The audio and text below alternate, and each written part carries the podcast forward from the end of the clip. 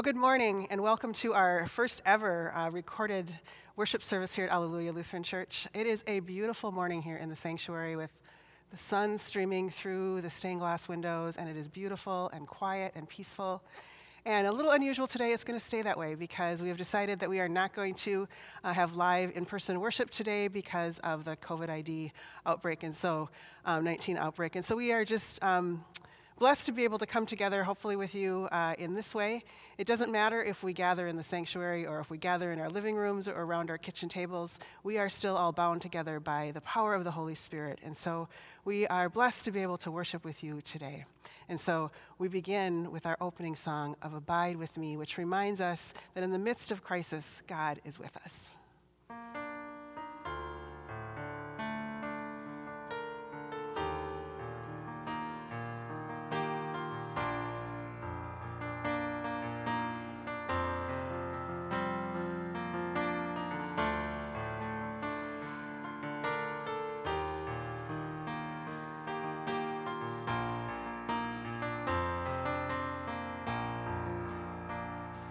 Have a home, eternal home.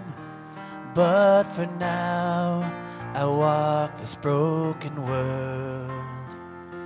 You walked it first, you know our pain. But you show hope can rise again up from the grave. Abide with me abide with me. Don't let me fall and don't let go. Walk with me and never leave. Ever close, God, abide with me.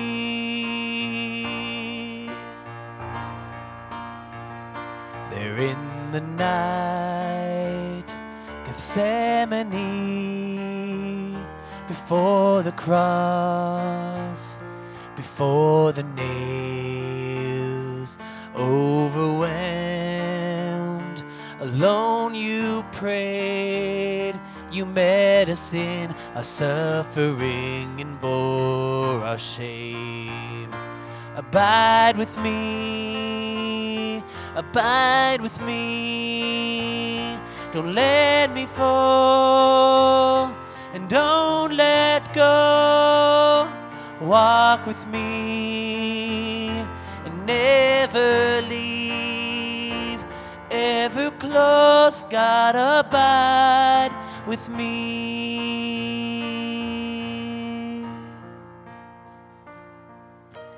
Good and gracious God, we come before you today with heavy hearts and anxious minds. There's so much that we don't know. The future seems uncertain, yet into the anxiety you speak a word of hope and peace. Do not fear, you remind us, for I am with you. Help us to take those words to heart today. Remind us that you do indeed abide with us, that we are never alone, and your love never fails. We know this because we saw the lengths you were willing to go on the cross, revealing a love that even death couldn't conquer. So quiet our hearts, silence the fears in our minds, and fill us with your hope and peace. Amen.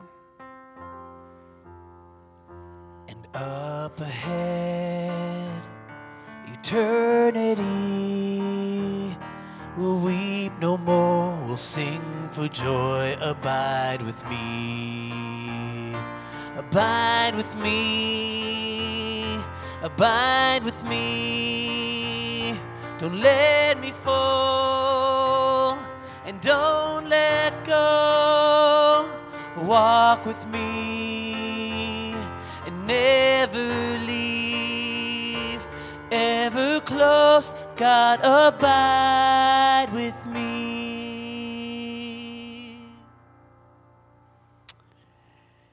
So, our first reading today comes from the prophet Isaiah, the fifth chapter. And if you want to grab a Bible and read along uh, with me, that would be great.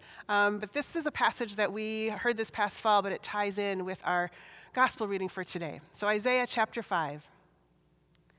Let me sing for my beloved, my love song concerning his vineyard. My beloved had a vineyard on a very fertile hill. He dug it and cleared it of stones and planted it with choice vines. He built a watchtower in the midst of it and hewed out a, vat, a wine vat in it. He expected it to yield grapes, but it yielded wild grapes. And now, inhabitants of Jerusalem and people of Judah, judge between, between me and my vineyard. What more was there to do for my vineyard that I have not done for it? When I expected it to yield grapes, why did it yield wild grapes? And now I will tell you what I will do to my vineyard. I will remove its hedge, and it shall be devoured. I will break down its wall, and it shall be trampled down. I will make it a waste. It shall be pruned or hoed, and it shall be overgrown with briers and thorns.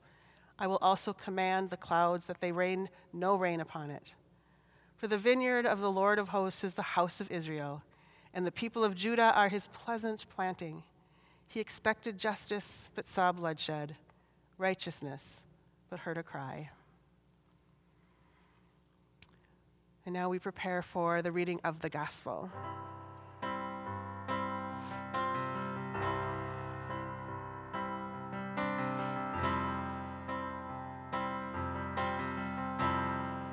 I'm finding myself at a loss for words, and the funny thing is, it's okay. The last thing I need is to be heard, but to hear what you would say, word of God speak. Would you pour down like rain, washing my eyes to see your majesty, to be still and know that you're in this place. Please let me stay and rest in your holiness. Word of God speak. So, our gospel reading today comes from Mark, the 12th chapter, and it makes a whole lot more sense having heard that passage from Isaiah. Then Jesus began to speak to them in parables. A man planted a vineyard, put a fence around it, dug a pit for the winepress, and built a watchtower. And then he leased it to tenants and went to another country. When the season came, he sent a slave to the tenants to collect from them his share of the produce of the vineyard. But they seized him and beat him and sent him away empty handed. And again he sent another slave to them, and this one they beat over the head and insulted. Then he sent another, and that one they killed. And so it was with many others. Some they beat, and others they killed. He had still one other, a beloved son. Finally, he sent him to them, saying, They will respect my son. But those tenants said to one another, This is the heir. Come, let us kill him, and the inheritance will be ours. So they seized him, killed him, and threw him out of the vineyard. What then will the vineyard owner do? He will come and destroy the tenants and give the vineyard to others. Have you not read this scripture? The stone that the builders rejected has become the cornerstone. This was the Lord's doing, and it is amazing in our eyes. When they realized that he had told this parable against them, they wanted to arrest him, but they feared the crowd. So they left him and went away. This is the gospel of the Lord. Word of God speak, would you pour down like rain, washing my eyes to see your majesty, to be still and know you're in this place. Please let me stay and rest in your holiness. Word of God speak. Word of God speak. Word of God speak.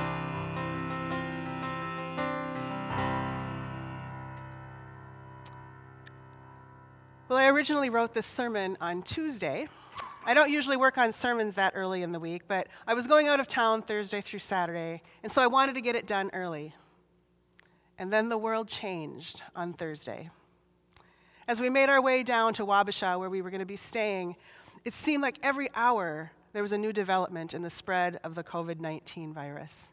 Sports teams were canceling, and in our sports crazed society, that told me that this was indeed serious. A national state of emergency was declared. Our governor laid out guidelines for gathering in public spaces, and we were left to wonder what does this mean for us as a community of faith? What is the most faithful response in the midst of uncertainty? How do we protect the most vulnerable in our society, but not live our lives in fear? It seemed that a new sermon needed to be written because I just couldn't figure out how this parable of the wicked ta- tenants, the scripture that was assigned for today, had anything to say to us about what we are experiencing now. But as I looked at this story again, I began to wonder if maybe it was misnamed.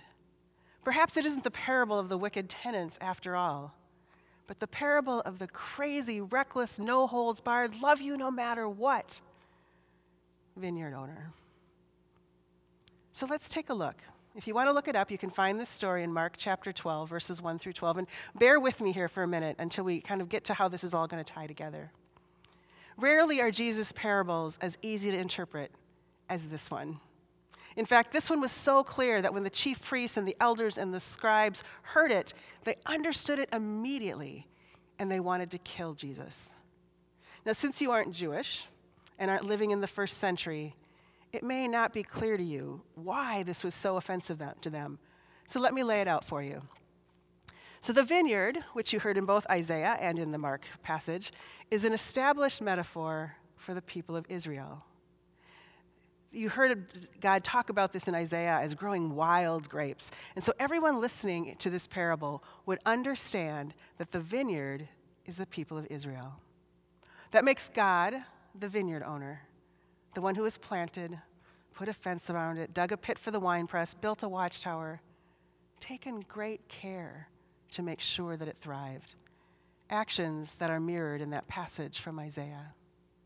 The tenants, then, are the Jewish temple leaders, the chief priests and the scribes and the, and the elders who are listening to Jesus tell this parable.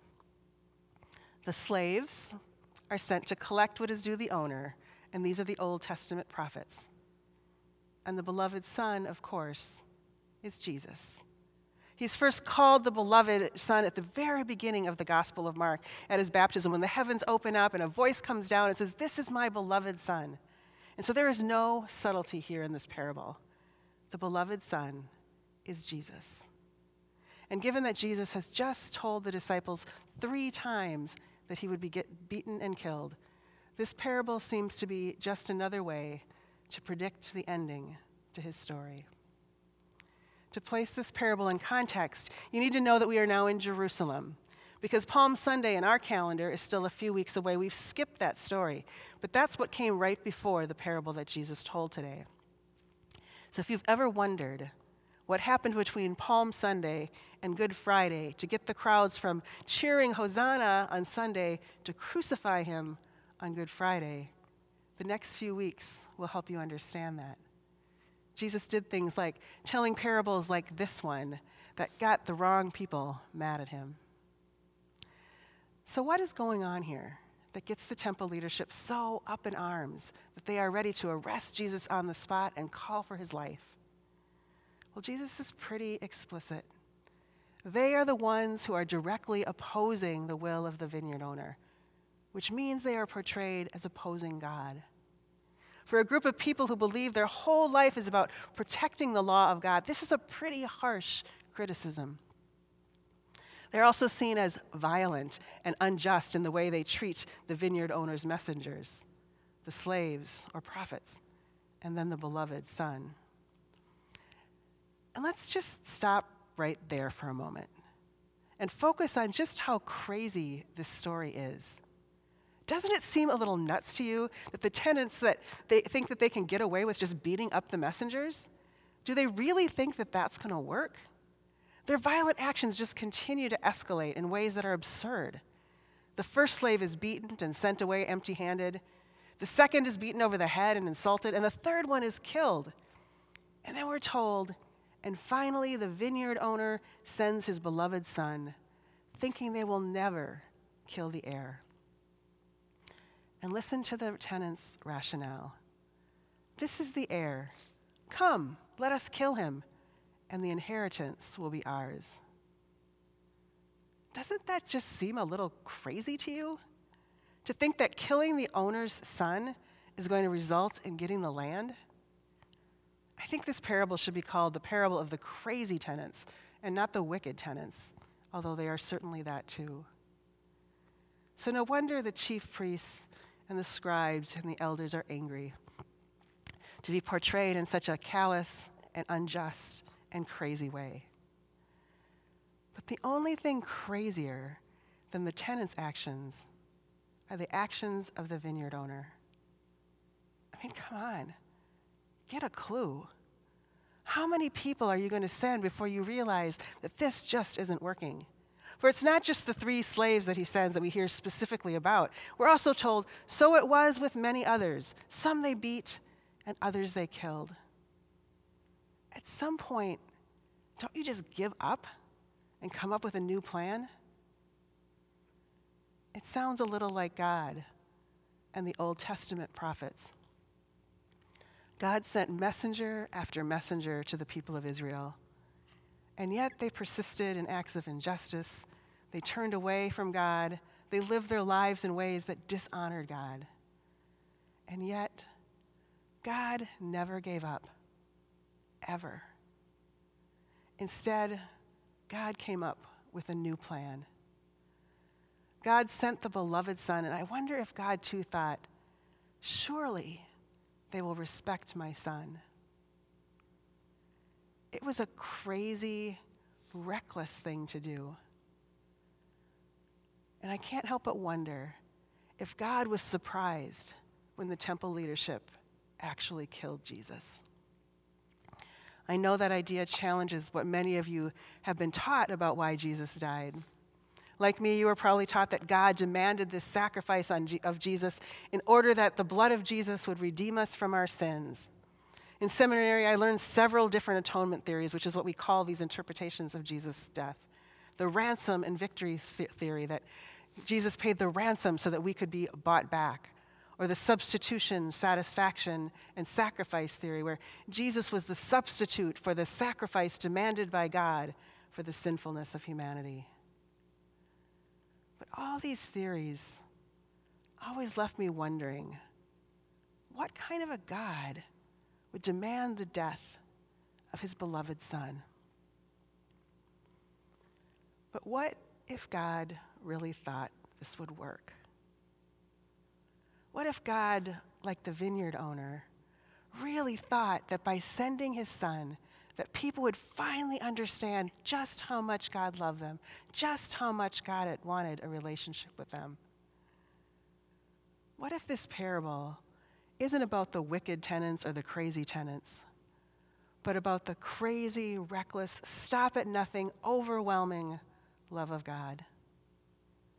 What if what we're supposed to take away from this parable isn't the wickedness of the Jewish leaders? but God's never ending pursuit of the people that God loves. In the midst of the craziness of the world right now, I find it comforting to think about a God who is so reckless that he would become one of us, walk along the earth for a while, and even die for us. That is true love. And I think it is this overwhelming, never ending, reckless love of God that will get us through this moment. Because it's a love that does not discriminate. It's a love that healed the rich and the poor. It's a love that broke bread with tax collectors and prostitutes and kings and paupers. It's a love that cast out demons and cast out hatred. It's a love that crossed borders and barriers and it fed hungry people from all walks of life. And it is that overwhelming, never ending, reckless love of God that binds us together in times of crisis like this. Times when we are reminded, like we were on Ash Wednesday, of our fragile humanity, but also of God's amazing grace and love for us. It is a love that hopefully inspires us to love one another as Christ first loved us. Because that's what gets us through these moments. You know, a virus knows no boundaries. It doesn't care how much money you have. It doesn't care about the color of your skin. It doesn't care what zip code you live in or who you love or what your politics are. A virus just doesn't care. A virus, in a perverse way, reminds us just how interconnected we all are with the whole world, with all people, not just the ones that look and live like us. So, this is a time for us to be reminded of our common humanity, to see the beloved image of God in each other. It's a time for us to come together as people without labels to defeat a common enemy that preys on the most vulnerable among us. So that's why we're coming to you via video today. So we can do our small part to protect the most vulnerable, to do our small part to support a healthcare system and keep it from being overwhelmed. And so, whether we gather in this sanctuary or we are gathered by the power of the Holy Spirit in the comfort of our living rooms or around our kitchen tables, we are inextricably connected to one another. We are linked by our faith, a faith that trusts in the promises of a God who is reckless and crazy and will stop at nothing to show us how much we are loved. So, my prayer for you in the coming days and weeks is that you experience the overwhelming, never ending, recklessly crazy love of God, and that it eases your anxiety just a little bit. I pray that this love of God inspires you to be more loving to those around you as you are reminded that we are all in this together. And I pray that you always remember wash your hands. Thanks be to God. Amen.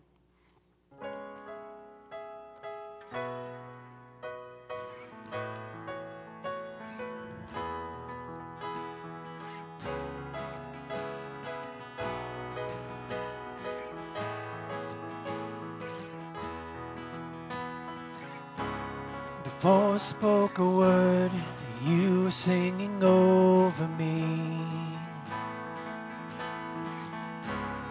You have been so, so good to me. Before I took a breath, you breathed your life in me. You've been so, so kind to me. Oh, the overwhelming, never ending, reckless love of God. Oh, it chases me down, fights till I'm found, leaves the 99. I couldn't earn it, I don't deserve it. Still, you give yourself away. Oh, the overwhelming, never ending, reckless love of God.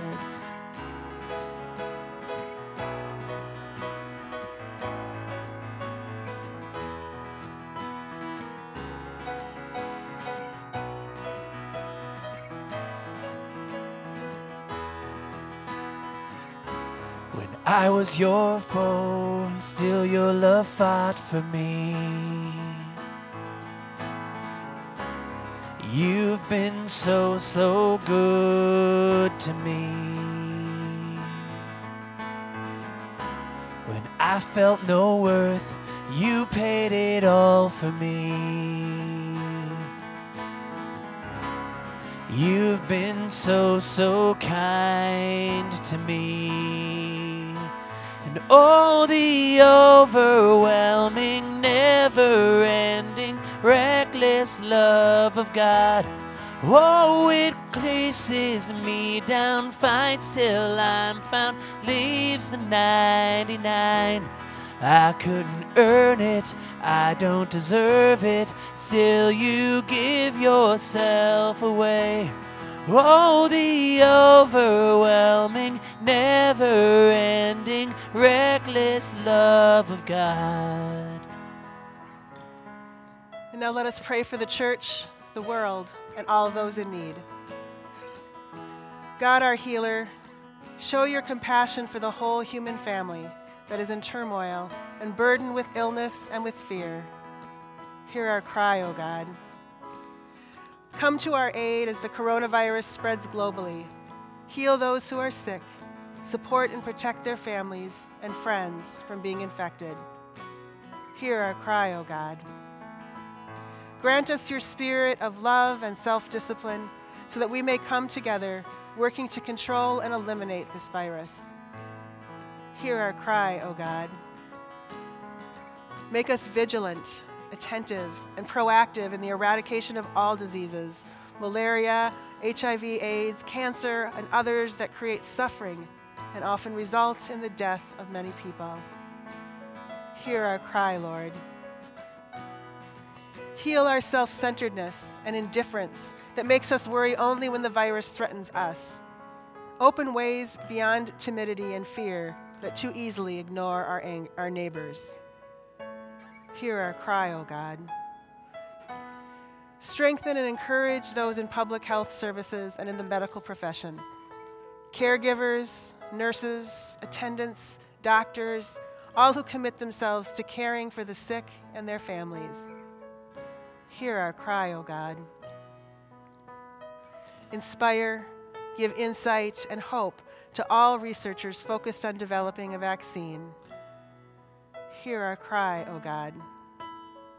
Sustain all workers and business owners who suffer loss of livelihood due to shutdowns, quarantines, closed borders, and other restrictions. Protect and guard all of those who must travel. Hear our cry, O God. Guide the leaders of the nations that they speak the truth halt the spread of misinformation, and act with justice so that all your family may know healing. Hear our cry, O God. Hold in your gentle embrace all who have died and who will die this day. Comfort their loved ones in their despair. Hear our cry, O God. Heal our world, heal our bodies, strengthen our hearts and our minds and in the midst of turmoil, give us hope and peace. Be with those who we lift up to you now in the silence of our hearts.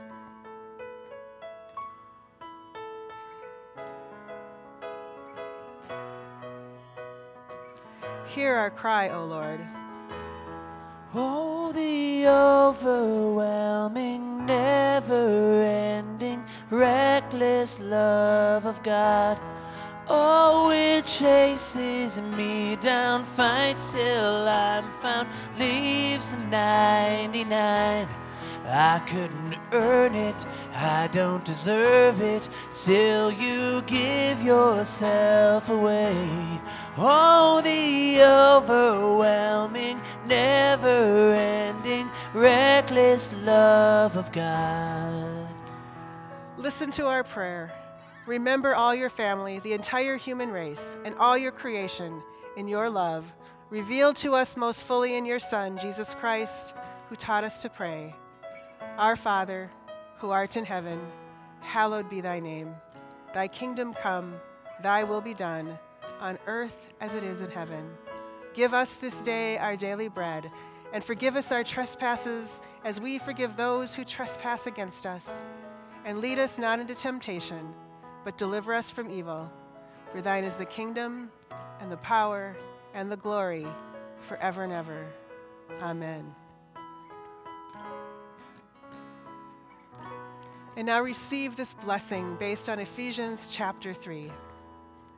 May Christ dwell in your hearts through faith, that you, being rooted and grounded in love, may have strength to comprehend with all the saints what is the breadth and the height and the depth, and to know the love of Christ that surpasses knowledge, that you may be filled with the fullness of God. Amen. Go in peace. Know that Christ is with you.